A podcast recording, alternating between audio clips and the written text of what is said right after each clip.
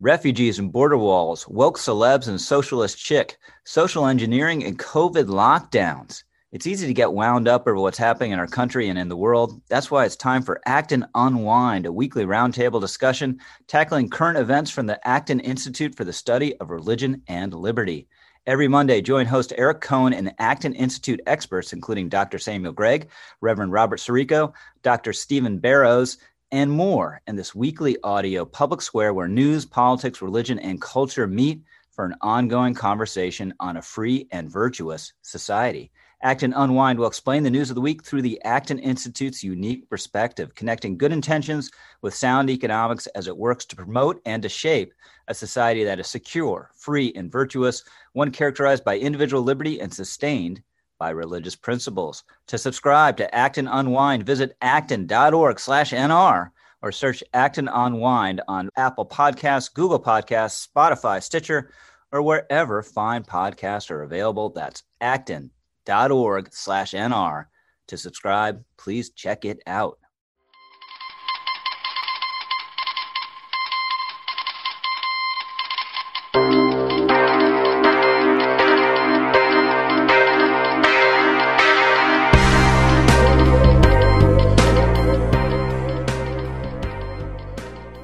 To Mad Dogs and Englishmen. Did we miss a week somewhere, Charlie? Yeah, we did. Thanksgiving. Okay.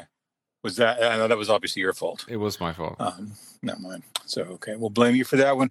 Try to do two this week. Make up for it. Try to keep something like our consistent output, at least an average of a, of a podcast a week, doing what we can do to make that happen. How was your Thanksgiving, by the way? Did you do do you do the traditional turkey thing and all that stuff? You're a fan of the traditional American Thanksgiving? Yes, we had a traditional American Thanksgiving. We did, we didn't host it this year.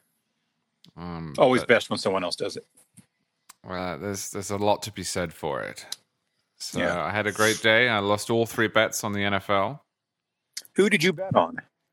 I bet on well, uh, obviously this is against the spread, but I bet on the Chicago Bears and then the Dallas Cowboys and then the New Orleans Saints, and I lost against the spread on all three. Huh.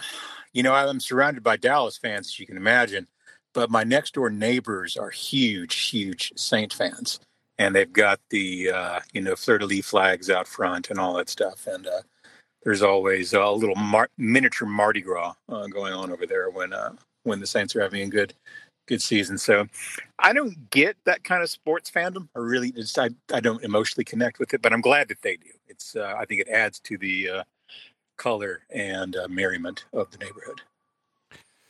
Well, we've done this before. The, the, the Kevin Williamson sports experience. Um, yes. I watched all three games. I'm, I'm, as you know, somewhat obsessed. But other than losing those bets, which weren't financial bets, uh, it's just a pool. I had a great Thanksgiving. Yeah, we were actually we have family in Massachusetts, and it's always kind of fun to be in Massachusetts for Thanksgiving because you know it's kind of where the whole thing uh, starts. So there's a certain uh, traditional uh, feeling to it. Although um, we also spent um, nooning with some friends and they did a. Uh, I always thought it was kind of a joke. I didn't think it was something people actually did, but they made a turducken. Uh, how was it? It was delicious. It was really good. Um, but this, I think, just goes to prove that basically anything you put duck in is going to turn out pretty well. I do love duck. It is. It is good stuff. Um, turkey, I can kind of take or leave. Um, I like it in sandwiches. A big roasted turkey is that's a lot of turkey. I like both. I, I do have a particular fondness for duck, though. The area of France that we used to stay in when I was a kid, around Saint Emilion, um, is known Man for people, duck. Charlie, man of the people. Well, it's less. It's less. Uh, I mean, I'm not a man of the I'm, people, I'm but it is actually less uh, impressive than it sounds because, of course, we could just drive there. Right. Yeah. But anyhow, it's known for duck uh, and foie gras, and then uh, mustard and strong red wines. So I have mm. many memories of of all of these things. Probably not very good memories, though. In some ways, like sort of fuzzy memories, I would imagine. Well, naturally, naturally, too much strong, mustard. Strong red wine. It's too much mustard. That will, will get you every time. The mustard. Uh, yeah, uh, maybe my thing about the, the turkey is this: there are so many other good American game birds. Like I really wish that pheasant were our Thanksgiving tradition. I think it'd be a much more enjoyable holiday. But even, you know, quail or or lots of other things that are that are better than turkey. Yeah, but I like traditions. Yeah, I do too. I just you know, but they they weren't always that tradition. It could have been a different tradition. Yeah, that's go true. back in time. That's true. different Thanksgiving tradition. That's true, but conservatives tend not to have too much interest in those arguments. That's true. I mean, they could have called America something else. They could have called it Vespucci, and if it were called Vespucci, I'm sure I would think it was the only possible name for it. Vespucci would be great.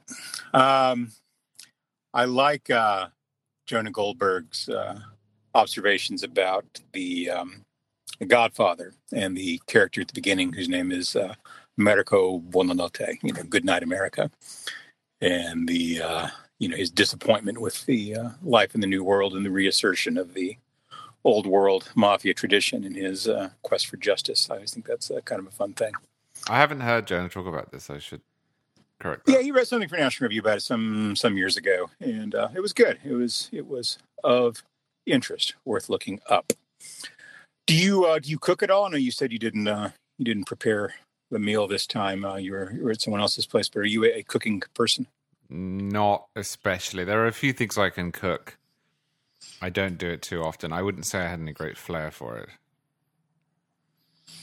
Yeah, I um I, I pass through the kitchen when I'm taking out the trash. that's pretty much. I'm my... extremely good at opening wine and making sure that the people who are cooking have enough of it that's kind of the same role I play, actually. Yeah, in uh, in many ways, I am the official opener of wine uh, in the residence, and that's um, that is my general contribution to the uh, culinary situation.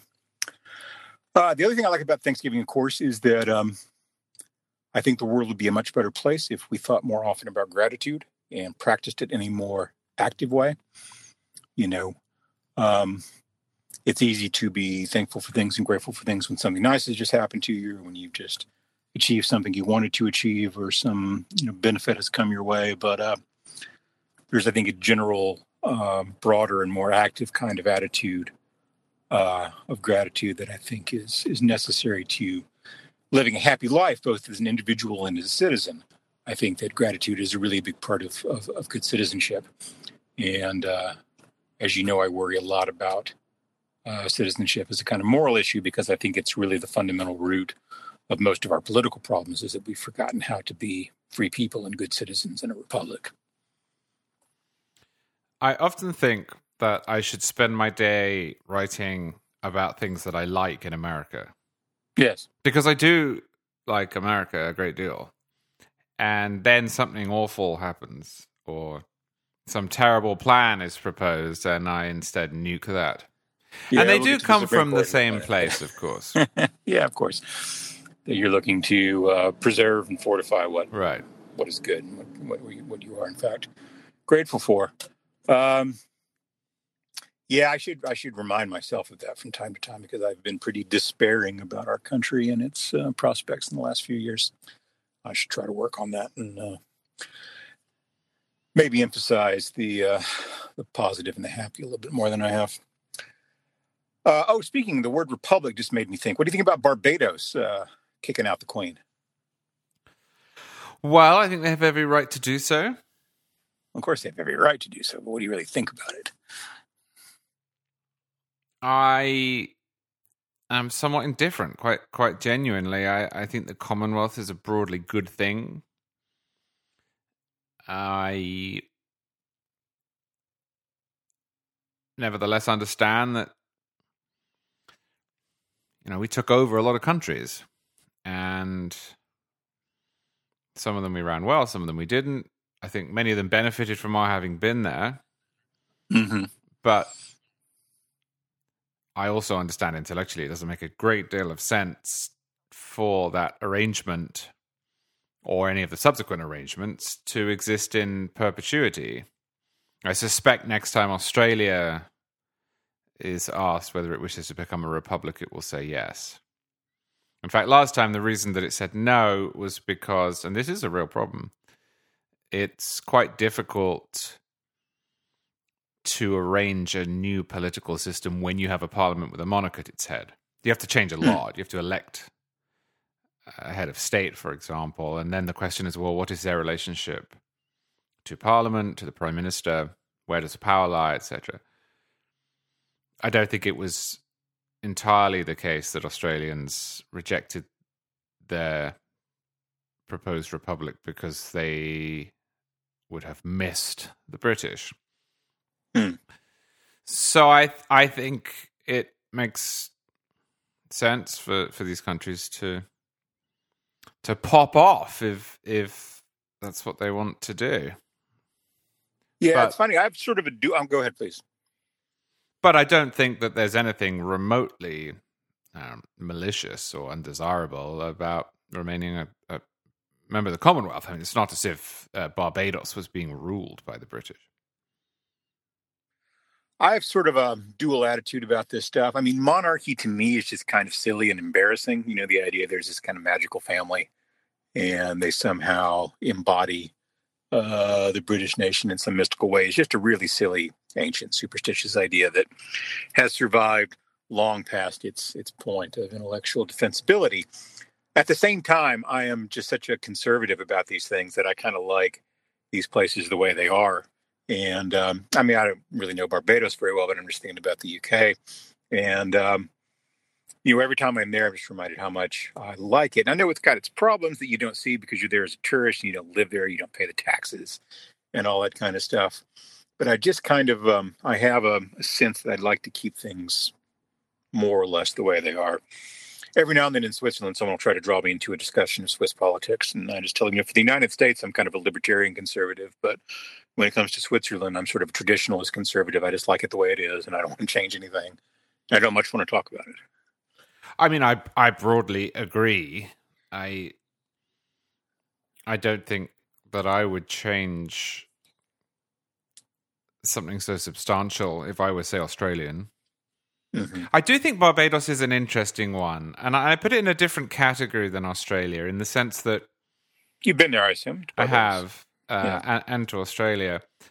Australia was not some virgin land; they have Aborigines and uh, there's a great deal of problematic history there, as there is with Native Americans in the United States. But it, it is nevertheless the case that for most of its uh, colonial and post colonial history, Australia was a majority British nation. Now, sometimes that was uh, by explicit design and in some unpleasant ways. The whites only policy, uh, which was so popular in mainstream up until the 70s.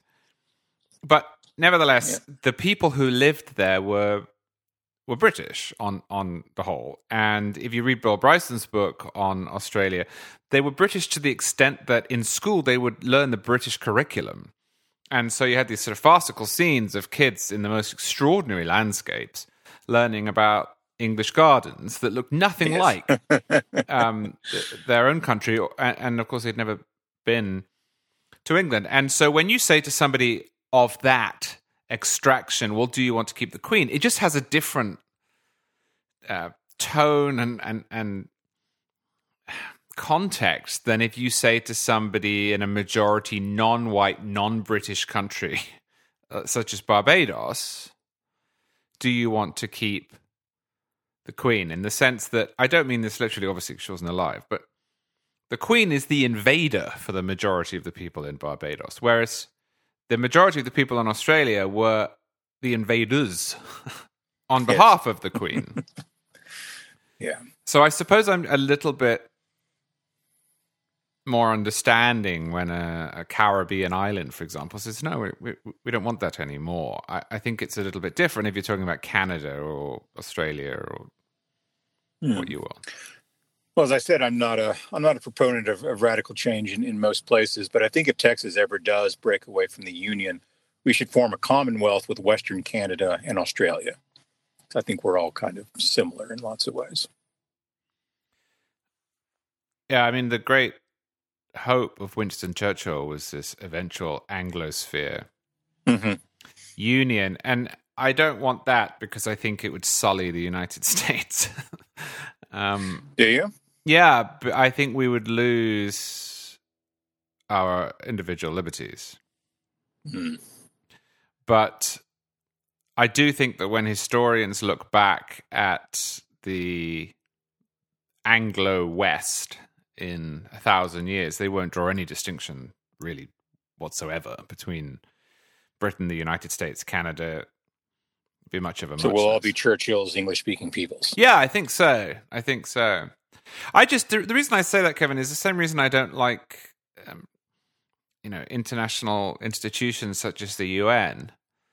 I mean, if mm-hmm. you if you have, as we do in the United States, by far and away the most effective free speech protections in the world, mm-hmm. there is only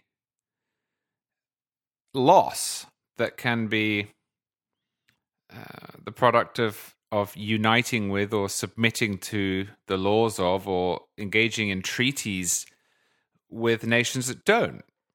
And if you added Britain, I know this wouldn't be how it worked, but if you added Britain as a state, you would have 60 million people who have a fundamentally different conception of free speech and conscience rights than does the average American. And not everyone in America, of course, is good on this, but the center of gravity here is more small L liberal than it is in Britain. And this, but Charles, this... I'm surprised here that you are overlooking the obvious solution to that problem. What's that? Colonialism. How do we do that then? We impose our uh, our uh, form of government on the British for a few hundred years, and then uh, let them run with it. Revenge. Go over and you say, not, not revenge. It's just it's going to be hard work civilizing the British. You know, it's uh, you know, it's been tried before, and many people have, have failed.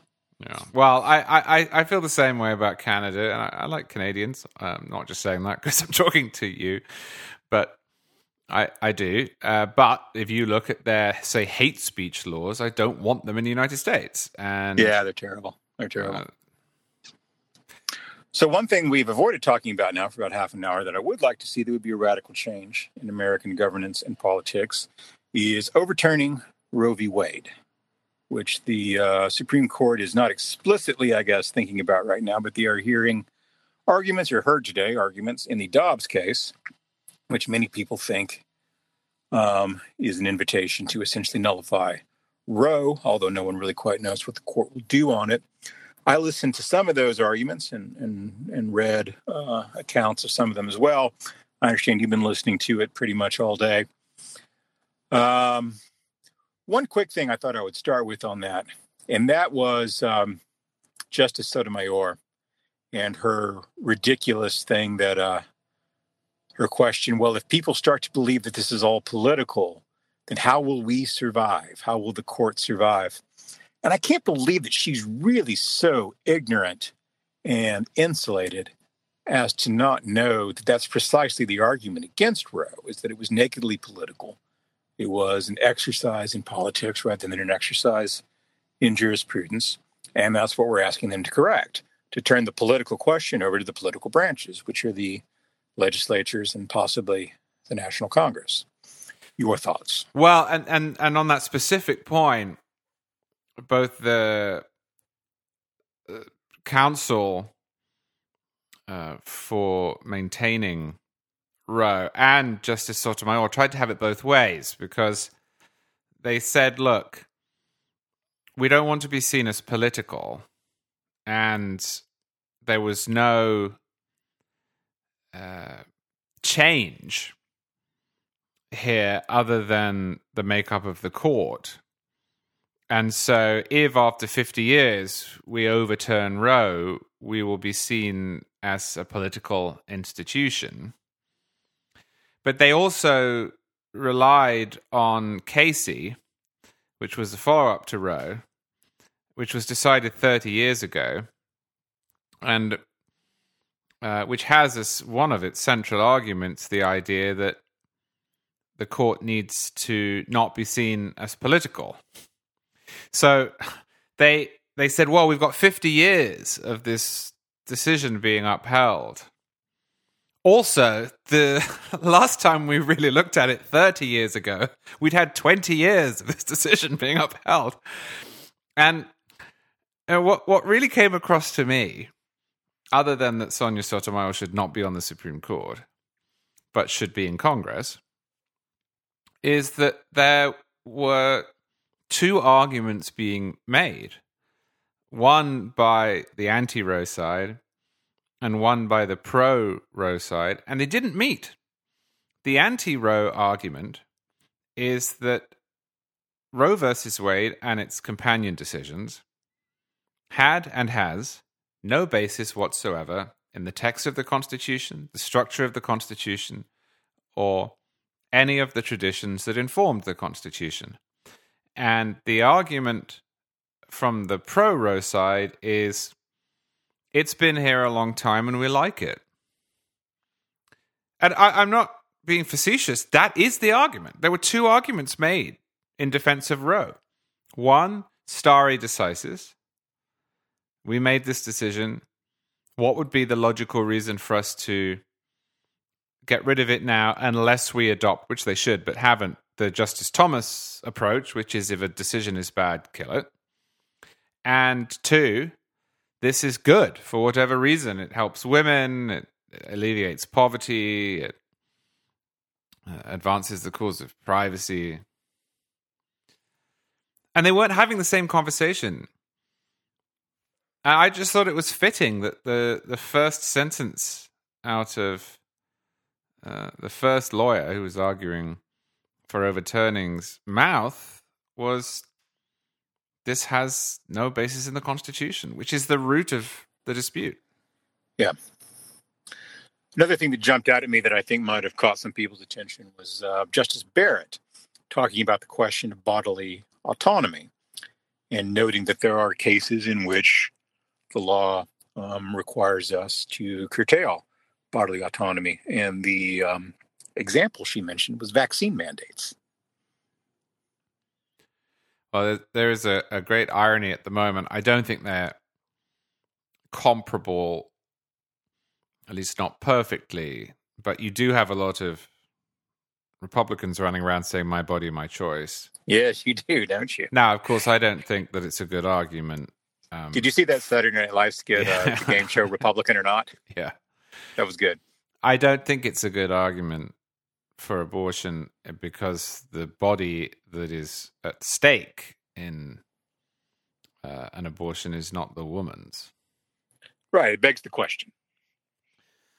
But I do think there's an interesting line of argument on this in general. I, I, wrote this in my piece for the Roe issue. As a libertarian, I'm actually very open to my body, my choice arguments. Me too. I don't like vaccine mandates, although I'm pro vaccine. I am quite happy if somebody wants to take all sorts of drugs or tattoo themselves in their face, or if they're an adult, frankly, cut off their genitals, although I dislike that. I just don't think that you should be able to kill other people. Yeah. Um, where I thought this question was interesting in the context of the oral arguments was Justice Thomas's question about laws pertaining to uh, pregnant women in the interest of protecting the child and how they are compatible with the philosophy underneath Roe. I mean, yeah. he asked, for example, about laws that prosecute women for ingesting cocaine if they're pregnant. He didn't ask this, although it would have been a good question to ask. Why is it acceptable for the state of Ohio to file two murder charges if a pregnant woman is killed? I mean, it is this to me is an amazing paradox in our law. Yeah. If you Orwellian doublethink. Well, because if you murder a woman in Ohio and she's pregnant, you can be charged with two counts of murder. But if the mm. woman herself wants to kill the child, that's fine. And in a sense, that renders the metaphysical question of the child's humanity uh, entirely subject to the desires of the mother. Whimsy. I think that's crazy. I mean, that's not scientific. No, it's bananas. But um, you know, the sort of metaphysics of all this has always been, you know, pretty pretty bananas, um, because it it requires us to pretend that we don't see what we see and that we don't know what we know. And what is plain before us is not plain before us. So I've written many times about this. One of the great ironies of the abortion debate is that it's the pro-choice side and the progressives who always like to present themselves as the rationalists, as the scientifically minded people, um, you know, working from scientific evidence, who have essentially resurrected these, you know, medieval and scholastic notions of quickening and ensoulment and that there's some thing that happens at some point during the course of the pregnancy, um, at which time this you know lump of cells is magically invested with humanness, um, as though it were you know an onion or something before that, and that of course is just it's pure superstition, it's pure magic uh, thinking, and um, but a lot of our politics is still informed by that kind of you know superstitious and magical thinking. It it was within the context of historical common law precedent, but it was jarring to hear the word quickening yes. in a Supreme Court case. Yeah, that uh, was really quite something.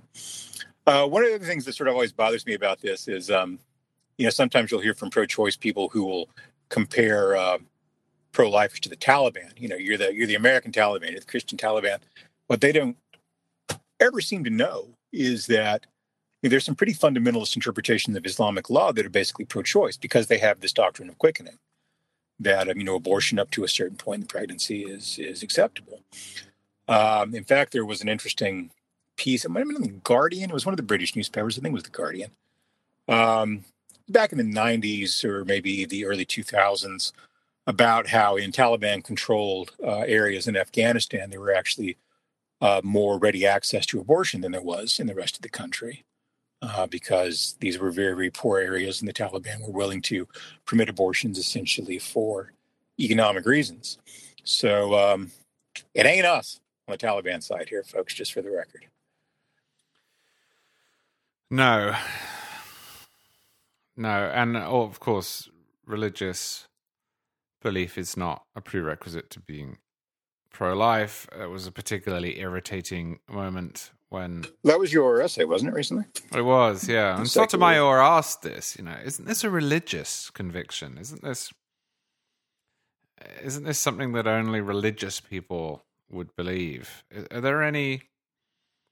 You know, and, and I and I don't know who it was, but some other justice came in and said, "Well, aren't there some secular philosophers who believe that you know unborn children and that for instance, Charles Cooke. in. Well, I wouldn't call myself a philosopher. I'm certainly secular. I'd call you a philosopher. Oh, thanks, Kevin. But no, I just I just think that um, if you listen to those arguments and you believe that the Supreme Court sh- should be upholding the law as it is written, then there is only one outcome here.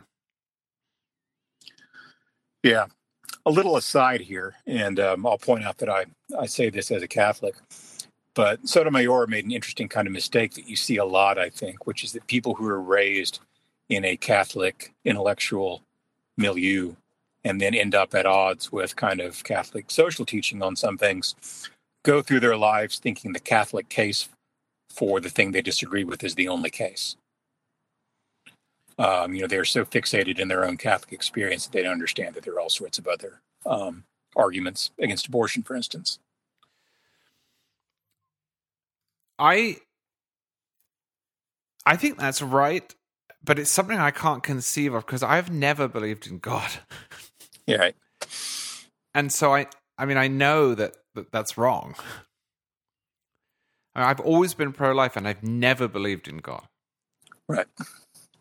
Well, no, and I don't. And again, I don't think that you, um, you don't necessarily have to um, go that way. I mean, I think I'm it was more being pro-life that led me to be Catholic than being Catholic that led me to be pro-life. I was pro-life for a long time before I was Catholic. You know, I wasn't born and raised Catholic.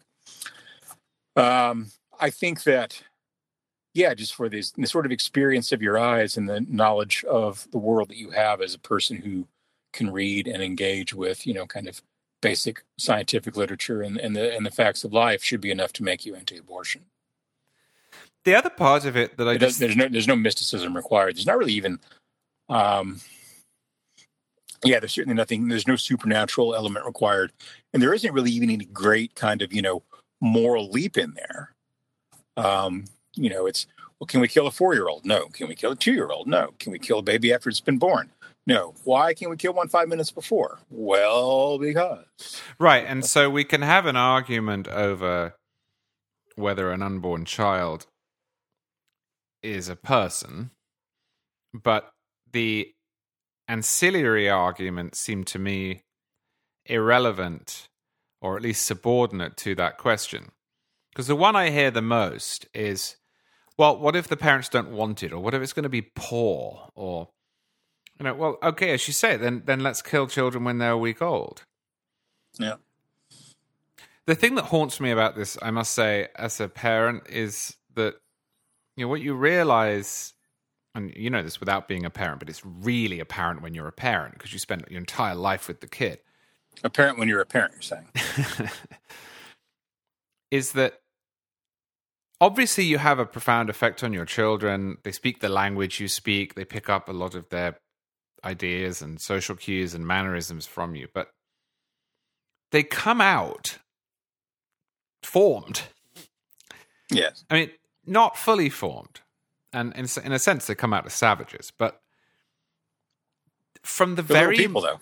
Yeah, and and and different. I mean, I wrote this in my, my essay. One of my children is is instinctively musical.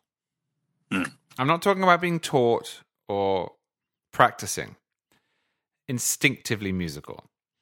Uh, he has, or I think he will have absolute pitch. He he in, instinctively understands how music works. If you sing him or play him a motif, he will sing it back in key. Why? Now, a lot of it's genetics, of course. I have that. My grandfather had that. But the other one He doesn't. got a lot of Beatles in utero. yeah. But the, the other one doesn't have it. Right. Why is that?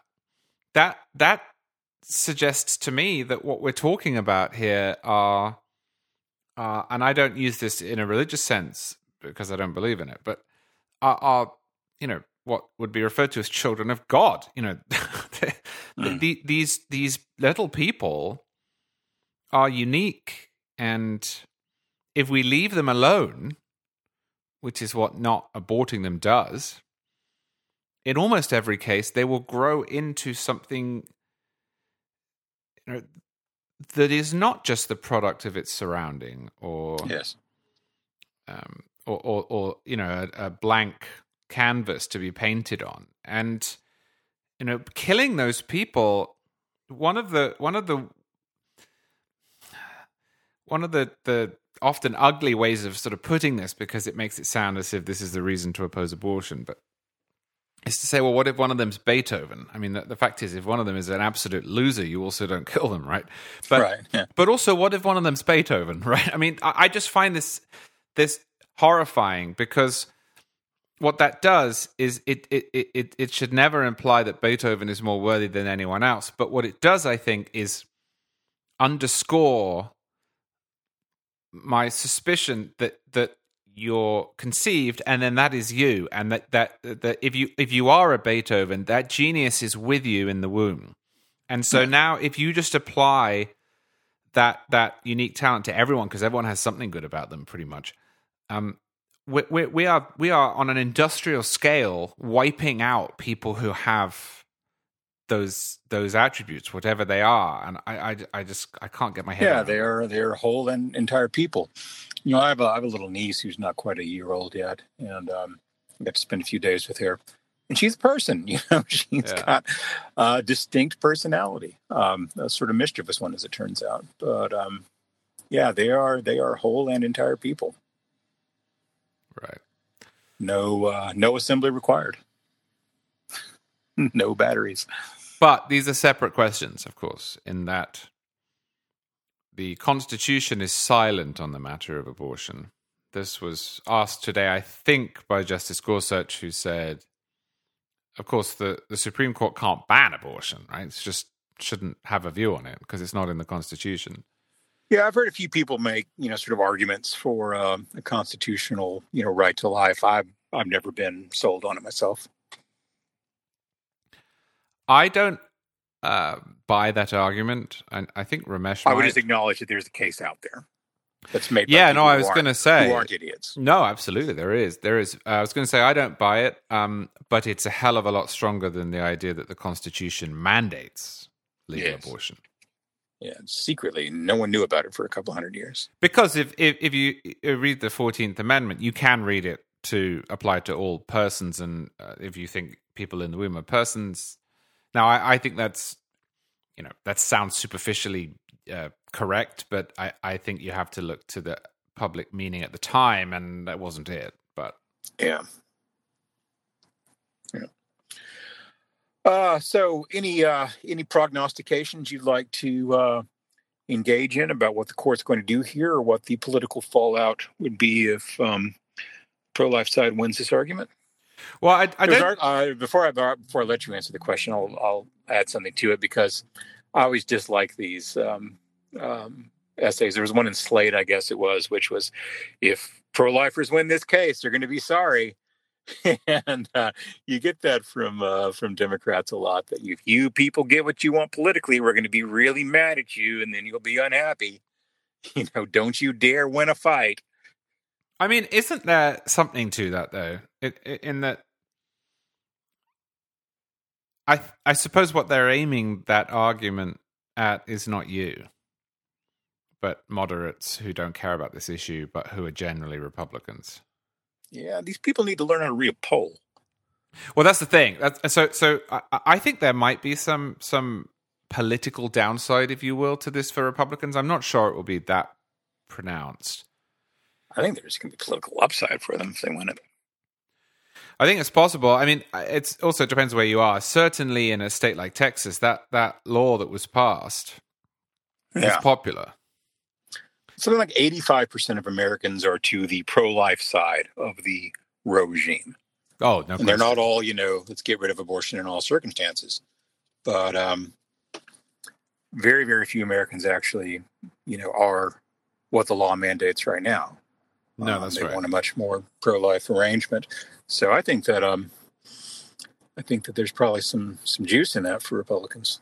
Here is something that I suspect, but don't really have too much to go on.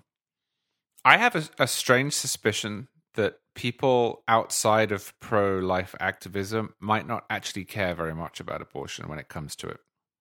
Yeah, I think I don't think it's a lot of people's top issue. I understand that in certain areas, people will say, I'm pro choice, at least in the first trimester. I understand that there could be some downsides. I just am not sure that it motivates people.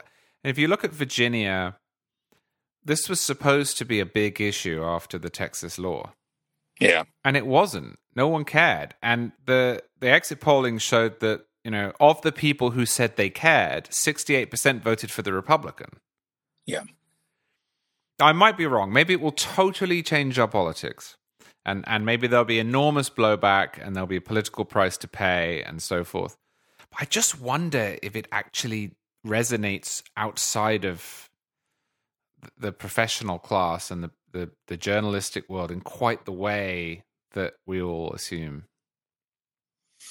Yeah, I think you're right to um, to have some skepticism about that.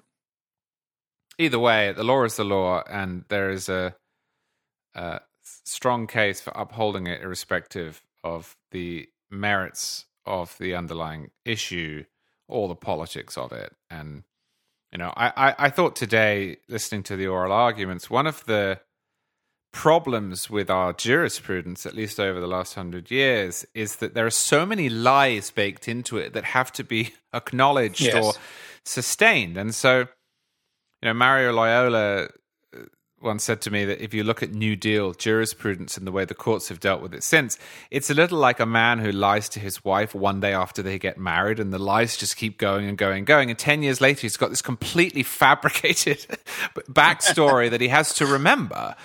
And, you know, he'd be much better off just not lying in the first instance or coming clean after a year. And you know, there was there was a, a moment today when the uh, the lawyer for the anti-Roe case was asked, well, you know, if we overturn Roe, won't we have to overturn Griswold?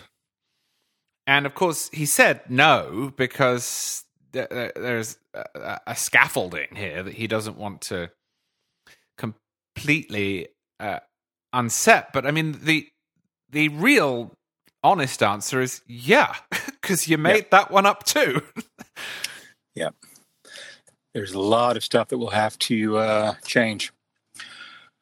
Well, that to me feels like a good place to put in the last word, don't you? I think so. And then we'll do another one on Friday. All right. Thank you all and talk to you soon. See you, Charles. All right. Bye.